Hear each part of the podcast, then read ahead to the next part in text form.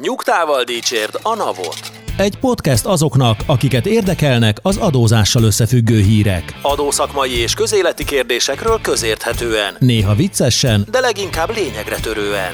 Boár György és Radnai Károly, valamint állandó beszélgetőtársuk Horváth Dániel, Két hetente összefoglalja, amit nem akarunk hallani, de mégis mindenkit foglalkoztat.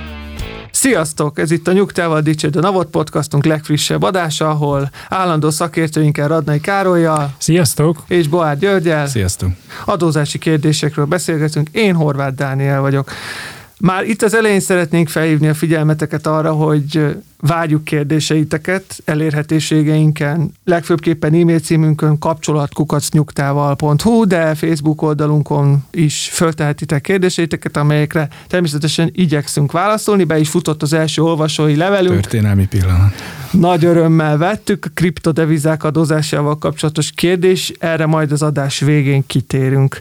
Na de kezdjük is az első hírrel, méghozzá Németországba utazunk, ahol egy felmérés szerint a 2020-as átmeneti áfa csökkentéssel sikerült segíteni a rászorulóknak. A német kormány 2020-ban júliustól decemberig tartó hatája mind az általános áfakulcsot, mind pedig a kedvezményes áfakulcsot csökkentette, az általánosat 19-ről 16-ra, a kedvezményeset pedig 7-ről 5 ra a koronavírus járvány hatására való tekintettel gazdaság élénkítés és fogyasztás növelés érdekében, és autólagos felmérések azt mutatják, hogy ez sikerrel is járt, főleg a fiatalabb és az alacsonyabb vagyonú háztartások körében. Én először kezdjem azzal, szerintem, hogy ez nem felmérés, hanem ennél egy sokkal komolyabb dolog, egy kutatás készült ezzel kapcsolatban, tehát a mélysége szerintem ennek egy picit más, mint hogyha megkérdezték volna a németeket erről az egész dologról.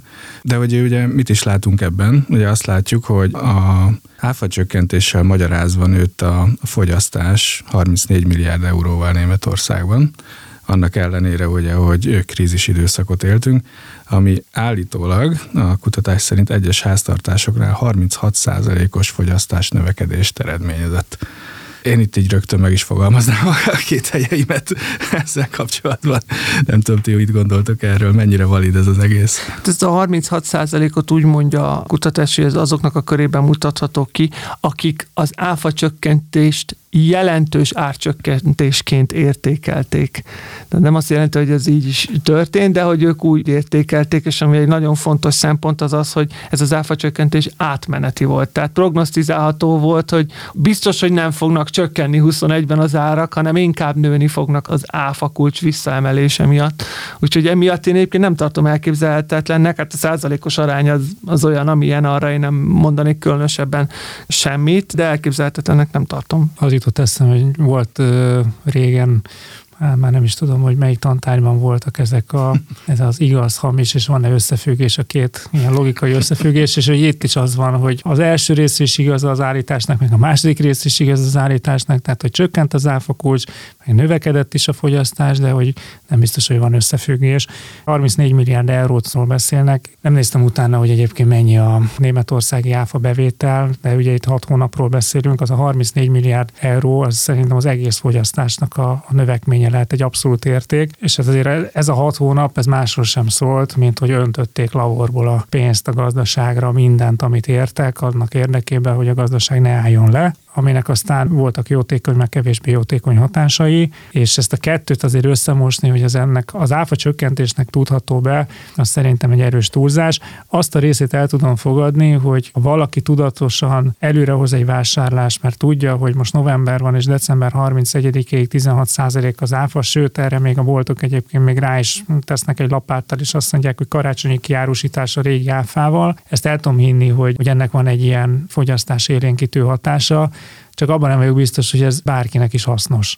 Tehát, hogy az, aki emiatt túlköltekezik és vesz mindenféle hülyeséget, hogy ez neki mondjuk a, az ő szempontjából, megtakarítási szempontjából hasznos-e, a cégeknek lehet, hogy hasznos, mert hogy megélénkítik a keresletüket, de hogy, hogy összességében nem vagyok benne biztos, hogy ez a legjobb módszer, hogy az áfa csökkentéshez kell nyúlni annak érdekében, hogy mondjuk a koronavírus járványt átvészeljék a cégek. Jó kérdéseket feszegetsz, mert hogy egyáltalán nem vagyok benne biztos, hogy az a cél, él egy, egy ilyen időszakban, amikor egyébként a háztartások jövedelme, én azt legalábbis ezt feltételezem, hogy csökkent, vagy legalábbis stagnálhatott, hogy fogyasztást élénkintsünk olyan mértékben, ami 36%-os túlköltekezése vagy extra költekezéssel jár. Az nem derül ki a cikkből, meg a tanulmányból, hogy, hogy mi történt ezután. Tehát, hogyha most elvertünk 34 milliárd eurót, akkor ez most a 22-ből vagy 21-ből vagy valamikor hiányzik-e a fogyasztásból, tehát tapasztalatú-e visszaesés? Hát egyébként lehet erre vonatkozó következtetéseket levonni egy korábbi adatból és egy másik ország adatából is. 2005-ben egyébként pont erről a 16 19 százalékra emelték az áfát, és ott is utólagosan a kutatások kimutatták, hogy az áfa emelés előtt nagyobb volt a fogyasztás, mint utána, és Japánban ugyanez megtörtént, tehát valószínűleg tartom ebből következően, hogy a 21-es költségvetésből hiányoznak ezek a számok, hiszen aki vett 2020-ban egy plazma tévét, az 21-ben már nem volt rá szüksége, úgyhogy ez valószínű, bár erről tényleg nem szól a kutatás. Mert a múltkor valaki kiavított, hogy már nem lehet plazma tévét kapni. hogy az már nem plazma, hanem az már csak LCD, QLED. Egyébként nem lehet az, hogy itt a kis közép-kelet-európai, nem tudom, negatív tapasztalataink miatt vagyunk ilyen cinikusak ezzel a hatással kapcsolatban? Tehát, hogy simán lehet tényleg az, hogy, hogy a németeknél ez az áfa csökkentés, ez, az látszódik az árakban.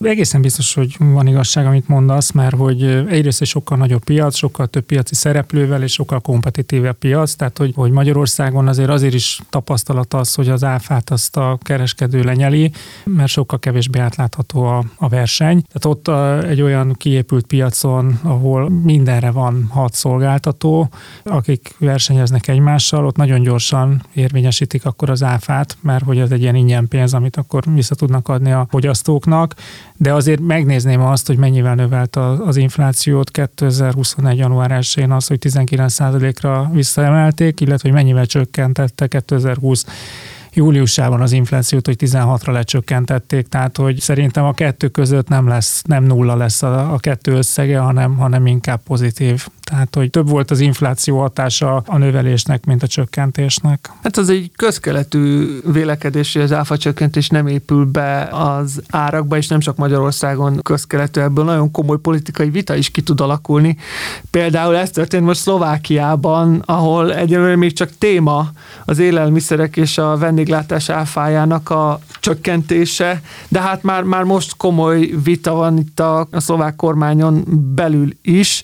Van egy gazdasági vonal, egy mezőgazdasági vonal, és van egy vonal a pénzügyminiszter oldaláról. A gazdasági miniszter, illetve a parlamentben a, a parlament földművelésügyi bizottsága elfogadott ugyanis egy nyilatkozatot, ami felszólítja a földművelésügyi tárcát és a pénzügyminisztériumot az alapvető élelmiszerek és az éttermi szolgáltatások áfájának a csökkentésére. Hát mind a szakmai szervezetek, mind a pénzügyminiszter ágál ez ellen, különböző okokból. A szakmai szervezet azt mondja, hogy ez nem fog beépülni az árakba, csak a multik fognak jól járni, a pénzügyminiszter meg azt mondja, hogy 150 vagy akár 200 millió eurós lyukat ütnek a költségvetésbe, és várja a javaslatokat, hogy ezt hogy pótolják ki. És hát én itt most a pénzügyminisztérium pártjára állnék, mert hogy itt azt gondolom, hogy Szlovákia az sokkal jobban hasonlít Magyarországra, mint Németország, és amikor például nálunk 27%-ról az éttermi szolgáltatások áfát levitték 5%-ra, akkor nem nagyon hallottunk olyan híreket, hogy 20%-kal estek volna az éttermi árak, tehát hogy, hogy ezek a szolgáltatások árába egy az egyben beépültek, és hát azért itt is azt érzem, hogy főleg a, az élelmiszerek piacet, leszámítva azt a, a nagyon commodity részét, amit mondjuk tényleg a, a szupermarketekben lehet kapni, és ott, valóban érvényesülhet egy verseny, hogy abszolút összehasonlító termékek eltérő árakon nem nagyon tudnak működni, tehát azoknak valószínűleg egy ilyen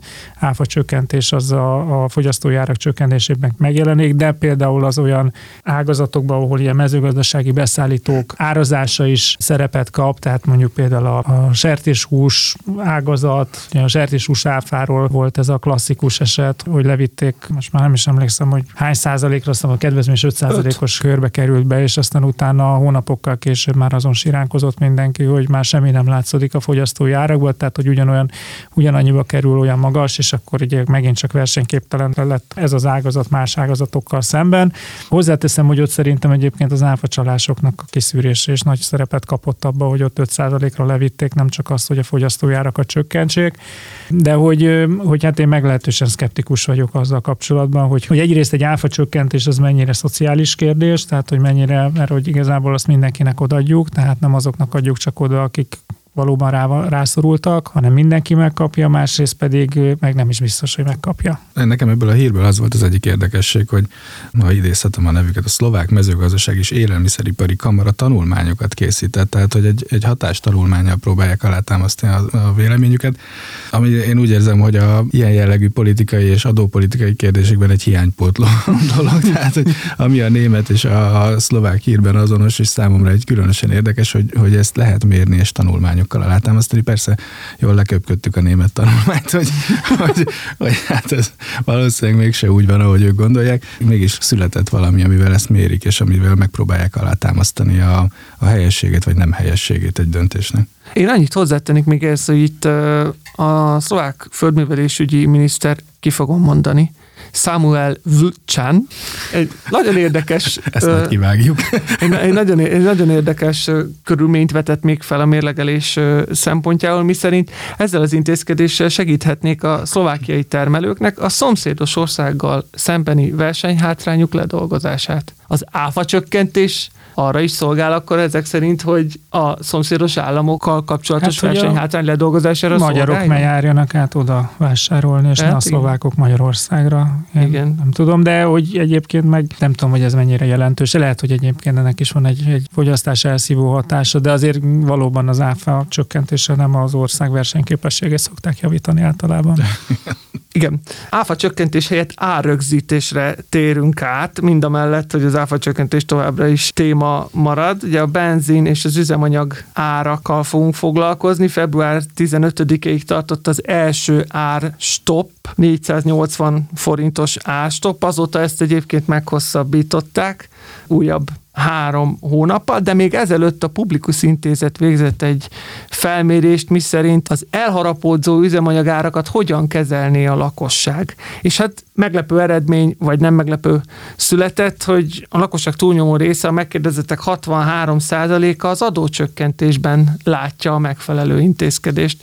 Igen, az a szomorú helyzet viszont, és erről beszélgettünk a múltkor, hogy sajnos nincs ilyen mozgástere a kormánynak, hogy, hogy levigye a, az áfát. Beszéltünk ugye a lengyel példáról, ahol a lengyelek lényegében egy, egy egyértelmű Európai Uniós szabályt megszegve csökkentették le az áfájukat, ki sem várták az Európai Uniónak a reakcióját, hanem döntöttek.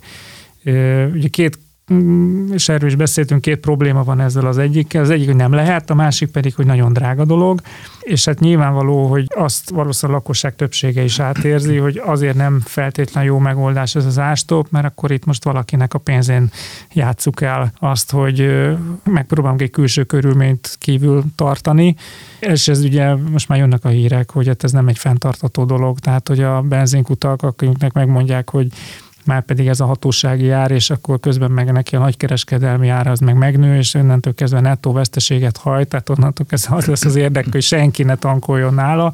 Ez nem egy fenntartató, hosszú távon fenntartató modell, hát nyilvánvalóan ők is most a, csak a választásokig látnak, tehát az a három hónappal történő meghosszabbítás, ez, ez pont addig szól, hogy akkor a választásokig ebben még beleférjenek. Tehát ugye ez is egy nagyon rossz helyzet, de hogy olyan megoldás pedig nincs, mint amit egyébként a válaszadók többsége propagálna, hogy az adót csökkentsük. Nem lehet a jövedéki adót se csökkenteni, mert szomorú, de euróban van kifejezve, és, és már így is a, a minimumon van Magyarország, és nem lehet az áfát sem csökkenteni, csak úgy lehetne csökkenteni, hogy a, az általános adókulcsot lehetne csökkenteni, tehát hogy nem csak a üzemanyagon, hanem akkor minden máson is csökkenteni kellene az áfát, ezt nyilván meg nem akarja a kormány, tehát akkor ennyi az áfa, meg a jövedék, ennyi. A dolog ugye, ha valahol el van rontva, az az euró árfolyam, tehát ahol valószínűleg, hogy ezt a dolgot elszúrta a kormány az elmúlt jó pár évben, az az, hogy engedte, hogy a forint ennyire elinflálódjon az euróval szemben, és hát ez az, aminek most a hatását érzi mindenki a saját bőrén. Most egyébként én úgy is látom, hogy azért ezt, ezt az euró árfolyamot is megfogták, tehát hogy ez most így hirtelen meg is erősödött, és ebből a 350-360-as sávba stabilizálódott meglepő módon, tehát hogy nem hagyták, hogy ez tovább menjen. Most az idézőjelben mondtam meglepő módon, de hogy, hogy ez egy, ez egy egy időzített bomba, tehát hogy most megint le fog telni ez a három hónap, és a török példát szeretném én elhozni, mert Törökország volt ennek a sajnos ha valahonnan tanultuk, akkor ezt leginkább a törököktől tanultuk, ahol ezt már évek óta csinálják a különböző ástopokat, és ott is elinflálódott a líra, a török líra, ami miatt aztán igazából ezek a hatások, hogy árstop, meg infláció, és kezdtek bedőlni a cégek, amire aztán a végén az lett a megoldás, hogy, hogy akkor elengedték. Tehát, hogy akkor vége van az ástopnak, mert már fenntartatatlan volt, és mi lett ebből?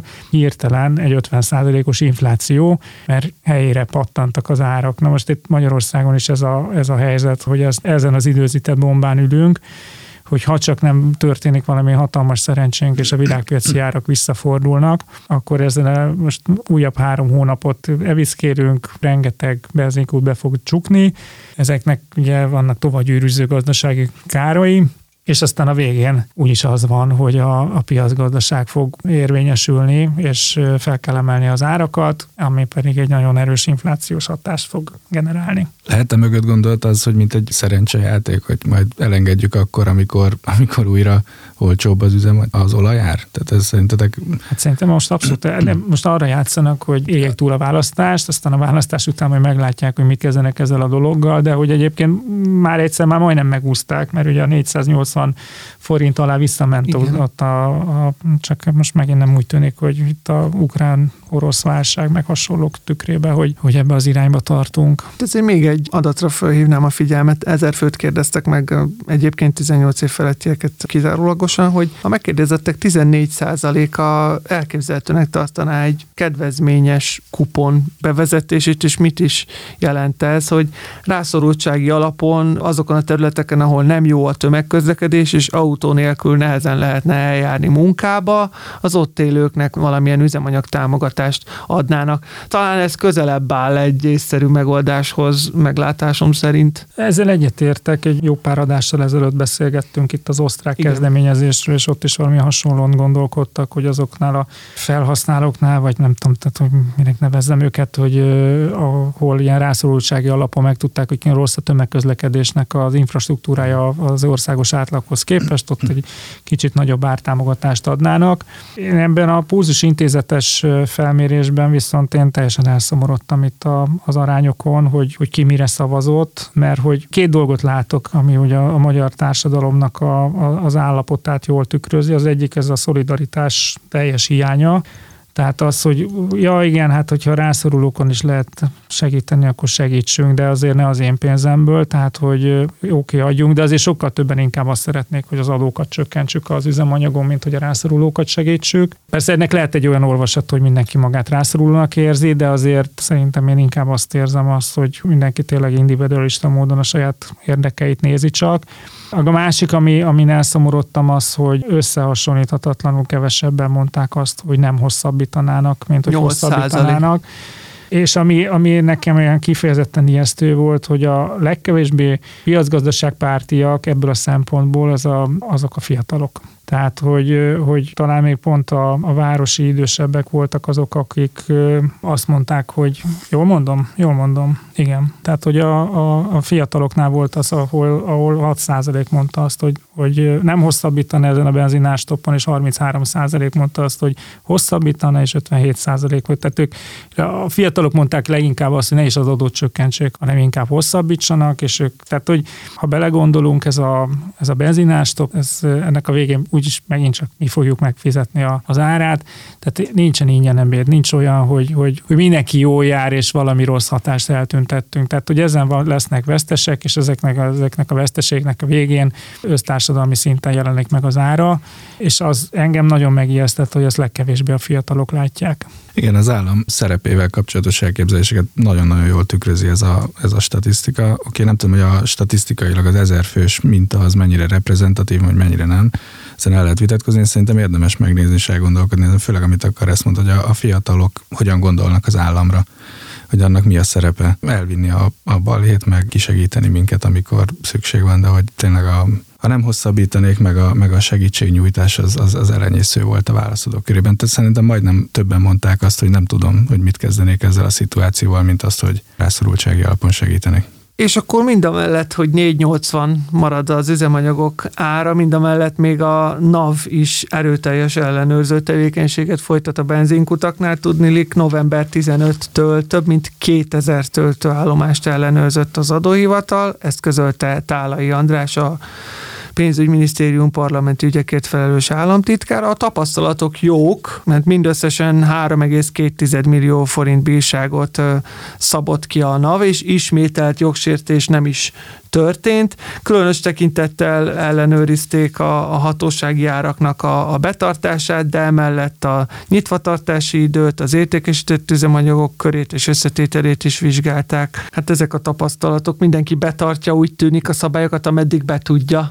De... Illetve bezárja a benzinkutat, hát egy leúzza a rolót, tehát hogy erről nem szól a hír. Tehát ez, szerintem ez a 3,2 millió szerintem egy kifejezetten vicc, mert ugye múltkor volt egy hír arról, hogy egy benzinkút egy hónap alatt sokszorosát veszteségben elkönyveli ezt. Tehát, hogyha ez egy választható, akkor inkább fizettem a napbírságot, mint hogy viszem ezeket a veszteségeket. Tehát nyilván a, egy benzinkútnak a bezárása és újranyitása is óriási költség, tehát hogy szerintem ez az, amit nagyon sokan mérlegelnek, hogy valóban lehúzzák a rolót, de ha elfogy a pénz, akkor elfogy a pénz. Tehát, hogy akkor nincs visszaút. Tehát, hogyha odáig jut egy vállalkozó, hogy nem tudja kifizetni a költségeit, a munkavállalóit, akkor lehúzza a rolót. És hát ezt látjuk, hogy azért egyre több ilyen helyen. És ugye most a kiskutakkal kezdődik, de hogy arról keveset beszélnek, hogy nagyon sok benzinkutat franchise módon üzemeltetnek, tehát attól, hogy az most MOL ÖMV-sel van ráírva, ezek nem a MOL UMV-sel által fenntartott benzinkutak, hanem ezek franchise kutak, aminek egy magánszemély vagy egy kisvállalkozó tulajdonosa van,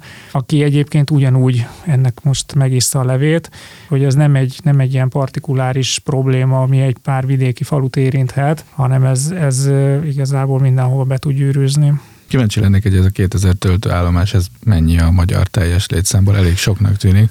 Csak azért hoztam ezt fel, mert hogy micsoda energiát fektetett erre a NAV, azért ez is egy, egy érdekes számomra, hogy ezért 2000 egységet leellenőrizni, Dani, te lehet, hogy ezt a jobban érzed, mint én, de hogy szerintem az azért elég sok munka, és elég sok papír, és elég sok jegyzőkönyv. Mind a mellett azért is különösen érdekes ez a szám, mert amúgy működik a NAV-nál egy elég erős kockázatelemzési rendszer, hatalmas hatalmas digitális adatállományjal rendelkezik az adóhatóság, erről többször szót ejtettünk, tehát abszolút lehetnének ezek célzott ellenőrzések. De hát ez, tehát, hogy maga ez egy, egy jövedéki termék, ennek ugye van egy nagyon szoros monitoringja, illetve az online számladat szolgáltatáson keresztül ott látják pontosan a kiskereskedelmi forgalmakat, tehát azt is látják, hogy a kutakra, mikor, milyen típusú üzemanyag kerül beszállításra, és onnan mennyi kerül értékesítésre, tehát azért ez nem kell egy ilyen nagyon komoly, tehát ez szerintem a kise kell szállni a helyszínre, ezeket a íróasztal mellől a NAV ellenőrök tudják ellenőrizni, hogy ténylegesen milyen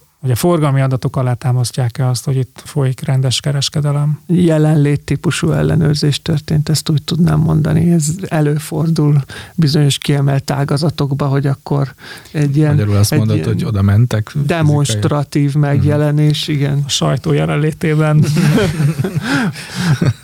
Na de kívánok. újabb, újabb égető téma, a héten elindult az SZIA visszatérítések kiutalása. Egyébként akik postán kapták vissza az SZIA-t, azok már február másodika óta hozzá juthattak ez az összeghez, de maguk a kiutalások a héten február 11-ével, hát vagy, vagy a múlt hétvégén, nem is tudom, indultak meg.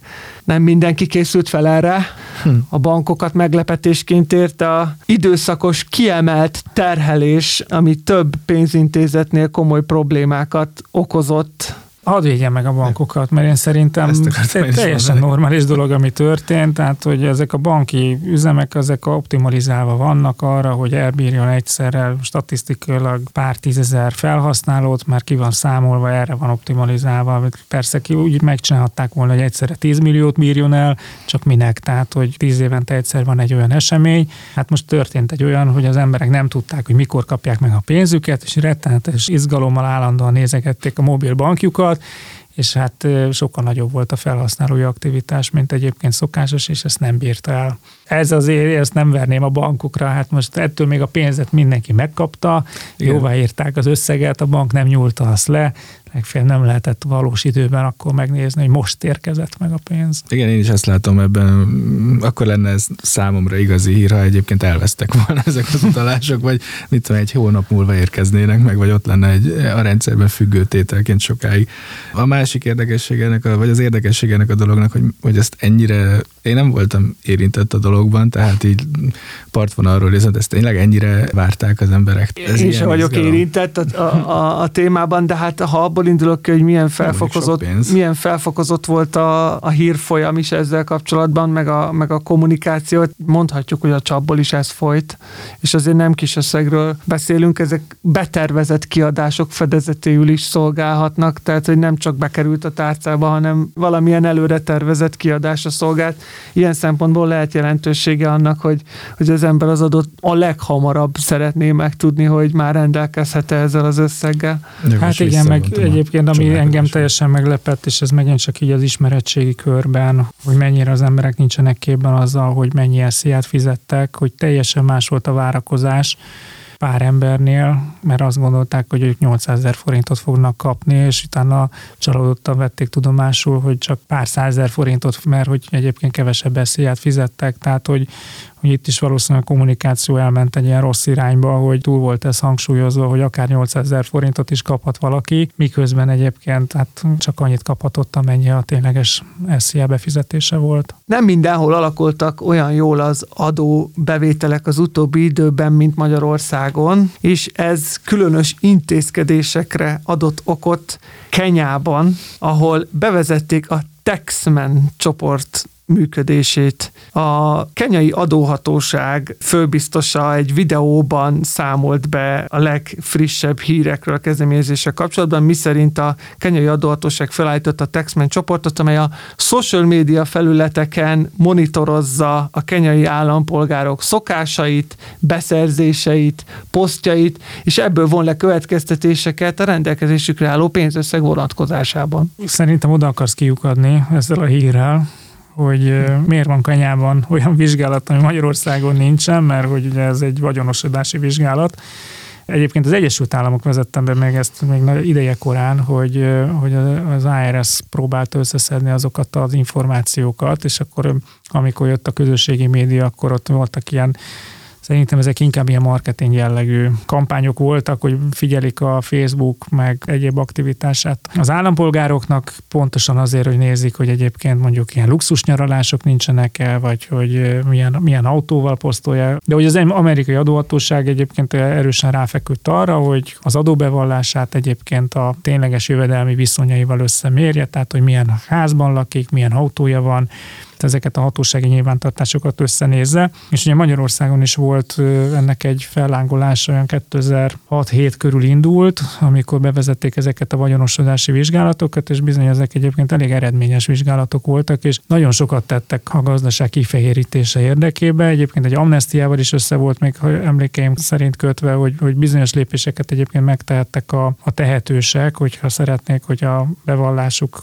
harmonizálna a vagyoni viszonyaikkal, és hát ugye ezt 2016-tól gyakorlatilag hát nem, én, nem, én úgy nem, emlékszem, azt már korábban is nagyon takaréklágra tették. Tehát, hogy vagyonosodási vizsgálatok nem nagyon voltak 2011-től kezdve, tehát hogy azért az utóbbi tíz évben ez a vagyonosodási vizsgálat, ez nem egy, egy létező intézmény. Hát mit csinál ilyenkor az adóhatóság, vagy mit csinált, mondjuk inkább úgy.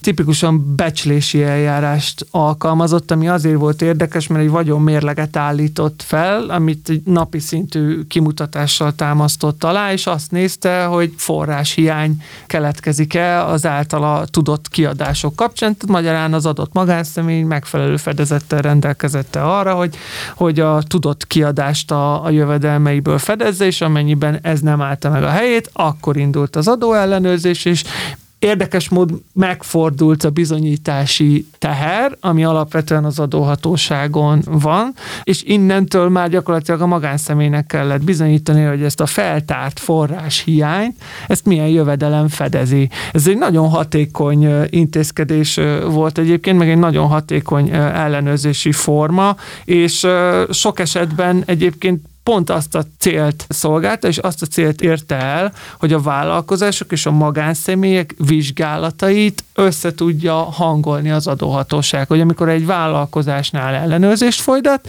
és mondjuk például egy tagi kölcsönt lát, vagy egy komoly ingatlan beruházást, akkor abból következően le tudja vonni a konzekvenciákat, és ezt az ellenőrzést és ennek a tapasztalatait például be tudja építeni egy ilyen vagyonosodási vizsgálatba. Ez gyakorlatilag megszűnt, ahogy te is mondtad, Karesz, ez, ez jelenleg nincs, és itt nem is azért hoznám fel ezt a témát, mert akkor a hiányérzetem lenne a vagyonosodási vizsgálatok hiányával kapcsolatban, hanem azért, mert én ezt egy ilyen félkarú óriásnak érzékelem így, per Igen, pillanat. Azért szerintem annyira nem rossz a helyzet. A külföldi bankszámlák, meg értékpapír számlákról az információcsere program miatt nagyon sokat megtudott az adóhatóság, és ezzel kapcsolatban azért, bár nem vagyonosodási vizsgálatnak hívják, hanem egyszerű ilyen hiánypótlás, vagy, vagy nem is tudom, ilyen Támogató támogató eljárás. eljárásnak, köszönöm, ezt, ez volt a kifejezés, amit kerestem, tehát támogató eljárás során megkeresik az adózót, és igazából feltárják, hogy, hogy az információnk szerint önnek van egy svájci bankszámlája, és egyébként a bevallásokban meg nem látjuk azt, hogy ez a, valahol ez a jövedelem visszaköszönne, de egyébként nem is biztos, hogy jövedelem, csak hogy hogy amennyiben úgy érzi, hogy ön ellenőriznie kellene, akkor legyen kedves ön ellenőrizni, és akkor azért a tapasztalat az, hogy itt azért nagy, nagy lelkesen akkor megtörténik az ön ellenőrzés, és nagyon sok ilyen adóbevétele származik a, a NAV-nak, és ez is egyfajta e, vagyonosodási vizsgálat. Azok a fajta ilyen nagyon kirakatba kitett e, dolgok, azok valóban leálltak, amikor azt látjuk, hogy valaki ott lakik a három milliárdos házában, meg szuper autója van, és közben egyébként meg nem vett ki osztalékot, és e, minimálbéren van a cégében, és ugye most nyilván a, ennek a politikai olvasatát is lehet látni, hogy számos politikusról olvasunk nap, mint nap, hogy a, a vagyonnyilatkozatában van X, és ezen kívül pedig egy 1000X értékű házban él, ami persze nem az ő nevén van, tehát hogy ezt az ellenmondást azért mindenki látja, hogy, hogy ez a kettő valószínűleg nem véletlenül volt, hogy a vagyonosodási vizsgálatok megszűntek, és egyébként meg ezek a kirakatba kirakott ö, szituációk meg, meg ott vannak. Igen, értem ezt a, a részét, meg ugye ez a tulajdonképpen egy, egy vagyonosodási vizsgálattal most nagyon leegyszerűsítve az offline tranzakciókból származó jövedelmet, tehát a cash lehet megfogni és értem is a, a Dani felvetését a dolga, de hagyj emeljem ki ennek az ijesztő jellegét, ennek az egész kenyai hírnek, tehát hogy persze, hogy mondjam, meglepődni ezért nem kellene ezen, de mennyi adatot gyűjthetnek rólunk, vagy gyűjtenek rólunk a hatóságok mindenféle platformon keresztül, ugye a cégek adatbázisához, hogy ilyen majd olyan jogcímen hozzáférhetnek, tehát a, az Instagramon posztolt fotókat is lehet ellenőrizni, tehát hogy milyen veszélyes világban élünk, itt akartam. Hát és ezek olyan adatok, amiket mi, mi, mi hozunk élünk. kvázi nyilvánosságra gyakorlatilag, bár azért egy kicsit falsnak érzem a kenyai adóhatóság főbiztosának a védekezését, aki azt mondta, hogy a social médiára kitett tartalmak nyilvánosak, mert én szerintem ez nem így van, tehát azt láthatják az én ismerőseim, de nem feltétlenül azért posztoltam ki, hogy kedves adóhatóság Szesselre megyek nyaralni, vagy akármi, tehát hogy ez nem feltétlenül ezért van, de, de egyébként alkalmas arra, hogy, hogy egy ilyen adatállomány részét képezze, ami aztán például becslésre adhat alapot. Igen. És hát, hogyha konklúziót kell hozni ebből a hírbe, tehát aki a bérelt Lambó mellett fotózik Instagramos céllal, azt tegye el a bérletről a számlát, hogy ne legyen belőle baj. Igen. Az adás elején említettük, hogy megkaptuk első olvasói levelünket, aminek nagyon örültünk, és most röviden reagálnánk is erre a levélre, és ezt a jó szokásunkat igyekszünk majd a későbbiekben is megtartani. Kriptoadózással kapcsolatban kérdezett minket a kedves hallgató. Itt kitérnénk arra, hogy terveink között szerepel egyébként egy speciális adás is a, a kriptoadózással kapcsolatban, de ennek a részleteivel csak később jelentkeznénk, amikor már konkretizálódnak. Na de az adott kérdés arra vonatkozott, hogy amennyiben az adózónak magánszemélynek a 2021-es évben nem származott bevétele kriptodeviza kereskedelemmel kapcsolatban, de beszerzése volt, akkor az ügyleti veszteségnek számít-e? Ebben a tekintetben fel kell hívni a figyelmet arra, és valószínűleg a kérdés is ezért érkezett, hogy nem oly régen, mint ahogy már mi is korábban említettük, változott a, az SZIA törvény ebben a tekintetben, és a kriptoadózást elég erőteljesen átalakította, Igen, és hogy csak hogy ne legyünk ilyen nagyon adószakértősek, tehát hogy, hogy a kérdés felvetésben van egy, van egy félreértés, és ez köszönjük szépen a kérdés, és nagyon jó a kérdés maga, mert hogy rájöttünk arra, hogy, hogy ez sem feltétlen mindenkinek világos. Tehát attól, hogy valaki megvásárol egy kriptoeszközt, és ezt akár kiadásnak nevezzük, ez nem egy költség. Tehát az ügyleti nyerességem, az ügyleti veszteségen lehet fizetni adót, vagy bejöhet az a kérdés, hogy elszámolhatjuk-e. De attól, hogy veszünk egy kriptoeszközt, az még nem egy olyan ráfordítás, amit veszteségként kellene elszámolni. Ez olyan, mint hogy veszek egy házat, akkor az, az egy vagyoni gyarapodás, de attól nekem még nincsen ügyleti veszteségem, hogyha ezt a kriptoeszközt később eladom, akár nyerességgel, akár veszteséggel, akkor jöhet be az adózási kérdés. Tehát, hogyha most a kérdésre nagyon egyértelműen válaszol, vagy attól, hogy valaki most idén vásárolt egy kriptoeszközt, ettől még nem érte veszteség, majd akkor kell adózni, amikor ezt a kriptoeszközt ténylegesen pénzre váltja. És ez a másik, ami nagyon fontos kihangsúlyozni, hogy ha kriptoeszközből kriptoeszközből megyek, tehát bitcoint eladok és veszek étert, akár nyereséggel, akár veszteséggel, az még nem vesz részt az adózásban, akkor jön be az adózás, amikor én ezt forintra, euróra, vagy bármi olyan konvertibilis eszközre leváltom, ami már nem kriptó. Hát ez a fekete doboz elmélet, amit már korábban is e- elemeztünk, hogy ameddig a kriptó világából nem lép ki az ügylet, addig, addig az adózás szempontjából egy fekete dobozban vagyunk. Úgyhogy hát aki szeret kriptózni, azt szeretnénk megnyugtatni a tekintetben, hogy az ügyleti nyeresség és veszteségei mindaddig, amíg ő kriptovilágon belül van, az nem lesz adóköteles, és igazából a, a belépési összeg, hogyha mondjuk 1000 forintot költött az első bitcoin vásárlására, és majd 10 ezer forinton lép ki, akkor a kettő közötti különbözet lesz az, ami adóköteles, és az lesz 9000 forint ebben a egyszerű példában. Igen, még egyszer jelezném, hogy egyébként speciális adást is tervezünk a témában a későbbiekben, úgyhogy akit a kriptoadózás kifejezetten érdekel, az is maradjon a következő adásokra is velünk, fogunk még foglalkozni ezzel a témával, de a mai napra ennyi hír és olvasói levél jutott. Én nagyon szépen köszönöm a figyelmeteket, és tartsatok legközelebb is velünk. Sziasztok! Sziasztok, köszönjük a figyelmet! Sziasztok! A Nyugtával Dícsért a Napot podcast adását hallottad. Az elhangzott kijelentések és vélemények a műsorvezetők és vendégeik magánvéleményét tükrözik. A műsornak nem célja az adótanácsadás, és nem is minősül annak.